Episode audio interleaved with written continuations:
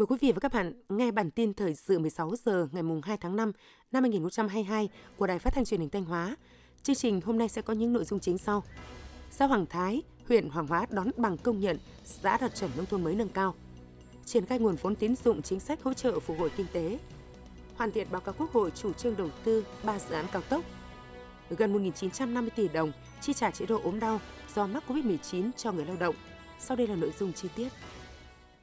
Sáng nay ngày 2 tháng 5, xã Hoàng Thái, huyện Hoàng Hóa tổ chức lễ công bố và đón nhận bằng công nhận xã đạt chuẩn nông thôn mới nâng cao năm 2021, ra mắt cuốn lịch sử phong trào cách mạng của Đảng bộ và nhân dân xã Hoàng Thái. Tới dự buổi lễ có đồng chí Lê Đức Giang, Phó Chủ tịch Ủy ban dân tỉnh, đại diện các ban sở ngành cấp tỉnh và huyện Hoàng Hóa. Trước khi tổ chức buổi lễ, đồng chí Lê Đức Giang, Phó Chủ tịch Ủy ban dân tỉnh cùng lãnh đạo huyện Hoàng Hóa và xã Hoàng Thái đã cắt băng khánh thành, dâng hương nhà bia tưởng niệm các bà mẹ Việt Nam anh hùng và các anh hùng liệt sĩ xã Hoàng Thái. Tại buổi lễ, đồng chí Lê Đức Giang, Phó Chủ tịch Ủy ban dân tỉnh đã trao quyết định và phần thưởng 600 triệu đồng của Chủ tịch Ủy ban dân tỉnh công nhận xã Hoàng Thái huyện Hoàng Hóa đạt chuẩn nông thôn mới nâng cao năm 2021. Lãnh đạo Ủy ban dân huyện Hoàng Hóa trao thưởng 100 triệu đồng cho xã về đích nông thôn mới nâng cao. Cũng trong dịp này, Ban chấp hành Đảng bộ xã Hoàng Thái huyện Hoàng Hóa đã ra mắt cuốn lịch sử phong trào cách mạng của Đảng bộ và nhân dân xã Hoàng Thái giai đoạn 1953-2020.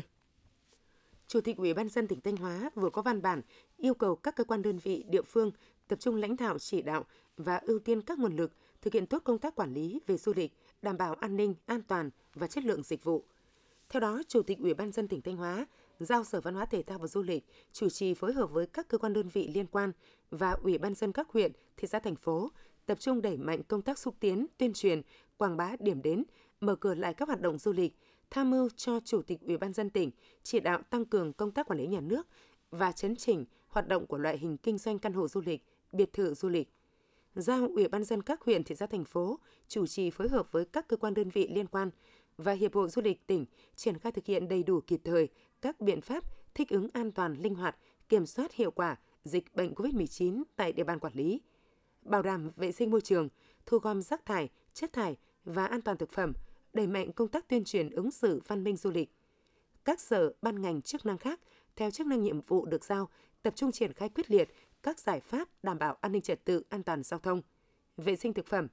kiểm soát việc chấp hành các quy định pháp luật về giá và tuyên truyền nâng cao tinh thần trách nhiệm của doanh nghiệp, cơ sở kinh doanh dịch vụ du lịch và của toàn xã hội trong việc xây dựng và giữ gìn hình ảnh thương hiệu du lịch Thanh Hóa.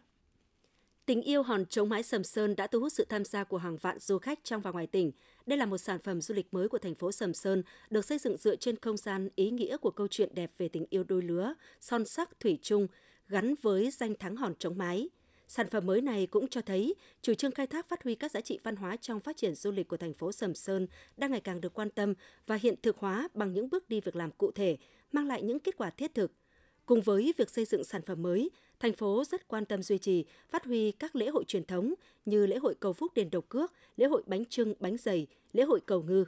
Bên cạnh việc giữ gìn khai thác giá trị văn hóa phi vật thể, thành phố Sầm Sơn đã huy động nguồn lực trùng tu tôn tạo các di tích văn hóa lịch sử tâm linh – Hệ thống di tích đồ sộ phân bố đều ở khắp các xã phường, gồm một di tích quốc gia đặc biệt, 7 di tích quốc gia và 27 di tích cấp tỉnh là điều kiện thuận lợi để Sầm Sơn khai thác, phát triển đa dạng các sản phẩm du lịch và kéo dài thời gian du lịch trong năm, tiến tới du lịch bốn mùa. Thực hiện nghị quyết số 11 của Chính phủ và các chương trình kế hoạch của Ủy ban dân tỉnh Thanh Hóa về phục hồi và phát triển kinh tế xã hội, Ngân hàng Chính sách Xã hội chi nhánh Thanh Hóa đang khẩn trương giả soát, ưu tiên giải ngân nguồn vốn tín dụng chính sách hỗ trợ phục hồi kinh tế trên địa bàn tỉnh. Theo nghị quyết số 11 của Chính phủ, Ngân hàng Chính sách Xã hội được giao triển khai thực hiện 5 chương trình tín dụng ưu đãi trong 2 năm 2022-2023 gồm cho vay hỗ trợ việc làm, cho vay mua nhà ở xã hội, cho vay đối với học sinh, sinh viên để mua máy vi tính, thiết bị học tập và trang trải chi phí học tập, cho vay phát triển kinh tế xã hội vùng đồng bào dân tộc thiểu số và miền núi – và cho vay với các cơ sở giáo dục mầm non tiểu học ngoài công lập phải ngừng hoạt động theo yêu cầu phòng chống COVID-19. Qua giả soát của Ngân hàng Chính sách Xã hội Thanh Hóa, nhu cầu vốn tín dụng chính sách tại Thanh Hóa trong 2 năm 2022-2023 là hơn 3.139 tỷ đồng. Đến hết tháng 4, Ngân hàng Chính sách Xã hội Thanh Hóa đã giải ngân gần 32 tỷ đồng hỗ trợ phục hồi kinh tế theo nghị quyết 11 của Chính phủ. Việc triển khai kịp thời nguồn vốn tín dụng ưu đãi của nhà nước sẽ góp phần quan trọng hỗ trợ người dân và các đối tượng chính sách sớm phục hồi sau đại dịch COVID-19.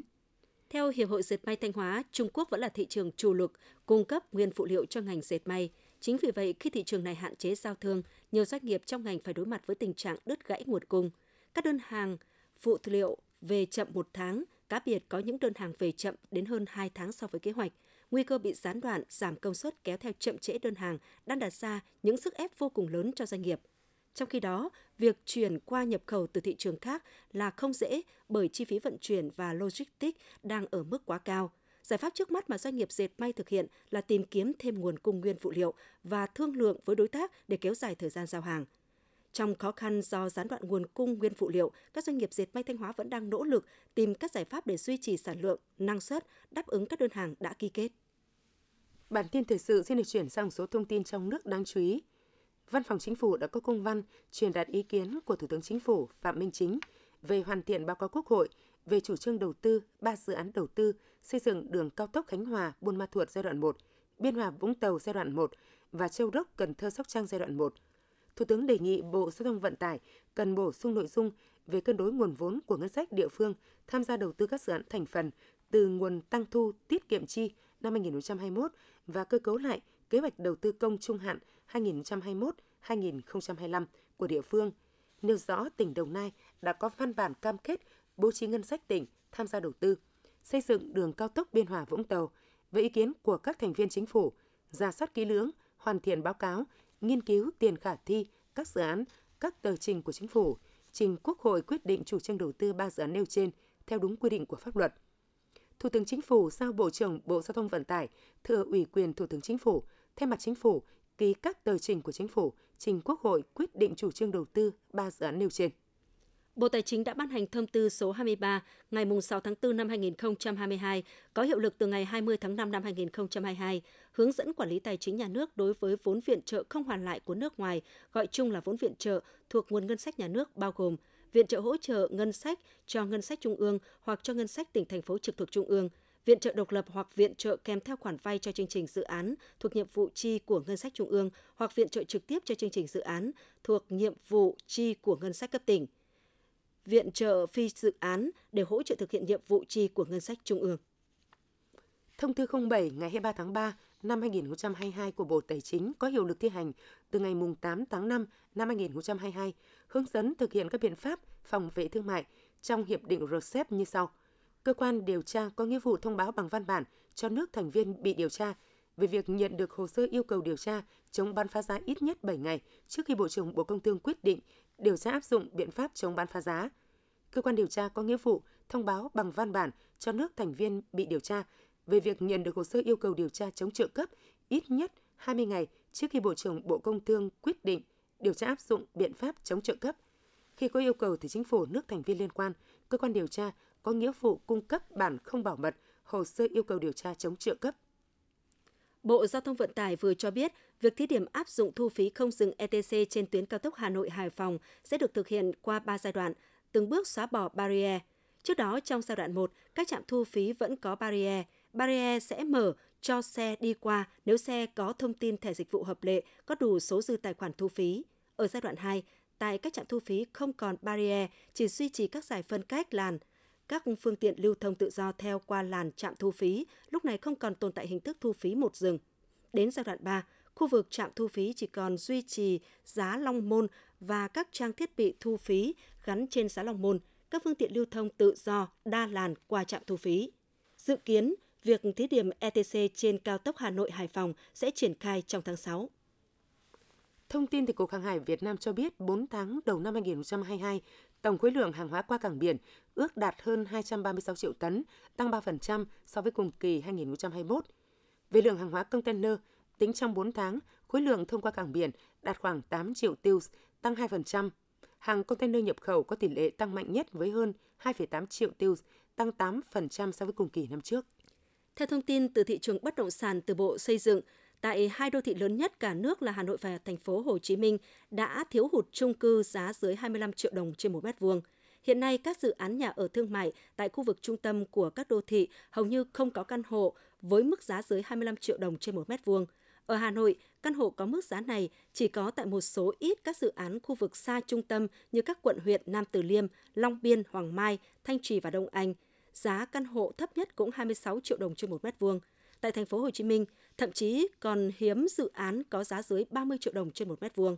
Theo khảo sát tại các địa phương, giá nhà ở riêng lẻ, đất nền có biên độ tăng cao hơn so với căn hộ chung cư. Đến cuối tháng 3, vùng ven của Hà Nội và thành phố Hồ Chí Minh và các tỉnh Thái Bình, Lâm Đồng, Khánh Hòa, Đà Nẵng, Đồng Nai lại có hiện tượng giá và lượng giao dịch đất nền tăng nhanh. Một số nơi mức giá tăng từ 15 đến 20% so với cuối năm 2021.